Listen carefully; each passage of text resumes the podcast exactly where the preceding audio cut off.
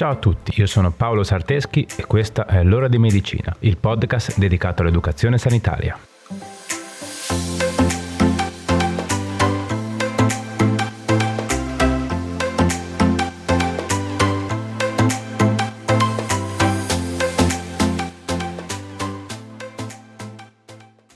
Ciao a tutti e bentornati. L'estate sta finendo e a settembre tutto riparte, comprese le scuole. Quindi oggi abbiamo pensato di fare una puntata su qualcosa che terrorizza mamme, papà e nonni di tutti i bambini in età scolare, ovvero la pediculosi, i pidocchi. Intanto, chi sono questi sconosciuti? I pidocchi sono piccoli parassiti di colore bianco-grigiastro, che vivono solo sull'uomo e ne succhiano il sangue. Questi parassiti non si accontentano solo di succhiare il nostro sangue, ma depongono anche le loro uova attaccandole al fusto dei capelli o dei peli. La loro dimensione è molto ridotta e di solito varia da 1 a 3 mm. Si muovono facilmente grazie a degli uncini che hanno sulle zampe. Le infestazioni da pidocchi prendono il nome di pediculosi. Possiamo suddividere i pidocchi che attaccano l'uomo in tre gruppi, a seconda della zona del corpo che colpiscono. Possiamo avere infatti i pidocchi del capo, che sono quasi invisibili ad occhio nudo. Si attaccano al cuoio capelluto e in particolar modo dietro le orecchie e a livello della nuca. Hanno il corpo a forma allungata e la testa appuntita e grigiastra. Possiamo poi avere i pidocchi del corpo o delle vesti. Sono più rari, ma hanno forma simile a quelli del capo. Si trovano negli indumenti a stretto contatto con la pelle ma possono trovarsi anche a livello delle cuciture, sulla biancheria e sui materassi. Questo tipo di pediculosi è tipica di condizioni igieniche scarse ed è favorita dallo scambio di indumenti e biancheria. In ultimo possiamo avere i pidocchi del pube. Comunemente sono detti anche piattole, perché hanno una forma più schiacciata rispetto agli altri e si trovano nella zona del pube e in zona perianale ma possono trovarsi anche in altre parti del corpo, come ascelle, torace, gambe, eccetera. Insomma, in tutte le zone in cui c'è maggior quantità di peluria. Altra cosa che va detta sui pidocchi è che non solo ci succhiano il sangue, non solo depositano le loro uova su di noi, ma sono anche molto proliferi. Nella loro vita, infatti, possono deporre fino a 300 uova, che sono di color madreperla e vengono chiamate lendini. Solitamente queste vengono lasciate alla radice dei capelli, più vicino possibile alla nuca, quanto in quel punto la temperatura e l'umidità ne favoriscono la schiusura. Dal momento della deposizione le uova impiegano una settimana a schiudersi e dopo due settimane la prole diventerà adulta. Ok, ci siete? Spero di sì. Lo so che mi state odiando e che vi sentite più rito e zampette che vi camminano addosso, ma tranquilli ma al comune mezzo gaudio. Ovviamente la tipologia di pidocchi più diffusa è quella del capo, mentre la più nociva è quella del corpo. Per quanto riguarda i sintomi, l'infestazione si manifesta con irritazione ed intenso prurito della zona interessata. Possono formarsi papule e rigonfiamenti arrossati che provocano questo prurito incontrollabile. L'atto del grattarsi provoca un sollievo momentaneo e transitorio, ma è nocivo perché può portare alla creazione di lesioni della cute, favorendone anche il rischio di infezioni. Il contagio dei pidocchi può avvenire in diversi modi.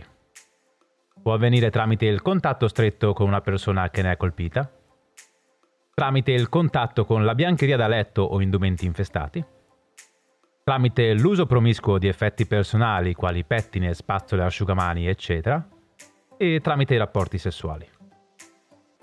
La diagnosi di pediculosi viene fatta trovando i pidocchi e le loro lendini. E come si fa? Selezionando in maniera molto attenta e scrupolosa la cute e il cuoio cappelluto, in particolar modo nelle zone che danno più prurito. Ok, una volta accertato che è in corso una pediculosi, si ricorre a prodotti insetticidi, come shampoo, spray, polveri aspergibili sulla cute o lozioni in genere. Si fa un'applicazione e dopodiché una seconda dopo alcuni giorni, che ha lo scopo di dare il colpo di grazia ai pidocchi che hanno resistito alla prima somministrazione. Ovviamente, come sempre, per posologia e modo di utilizzo sarà necessario chiedere al proprio medico oppure al farmacista che vi vende il prodotto, in modo da utilizzarlo nella maniera corretta. Per quanto riguarda i pidocchi del pube, solitamente si consiglia di rasare la zona interessata e anche in questo caso applicare l'insetticida indicato, con i tempi, modi e quantità suggerite dai professionisti. Il pidocchio del corpo fortunatamente è poco diffuso in Italia e riguarda singoli individui o piccole comunità. In questo caso è necessario lavarsi con l'insetticida e utilizzare acqua bollente ed insetticida per lavare i vestiti e la biancheria. Si consiglia comunque di trattare anche i vestiti nuovi con insetticida. In ogni caso, per dubbi e domande è sempre bene rivolgersi al proprio medico curante oppure al farmacista che vi vende il prodotto. Ok, bene, direi che con la teoria ci siamo, no? Con il prurito anche, quindi passiamo a qualche consiglio pratico, ok? Pronti? Dai, andiamo.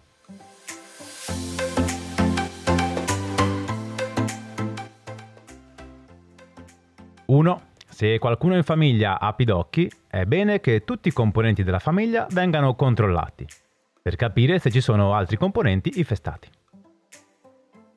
2. Gli unici modi per prevenire i pidocchi sono educazione ad un corretto utilizzo degli oggetti personali, come pettini, spazzole indumenti, cappelli, eccetera. È bene evitare di scambiarseli per evitare il contagio di pidocchi. 3.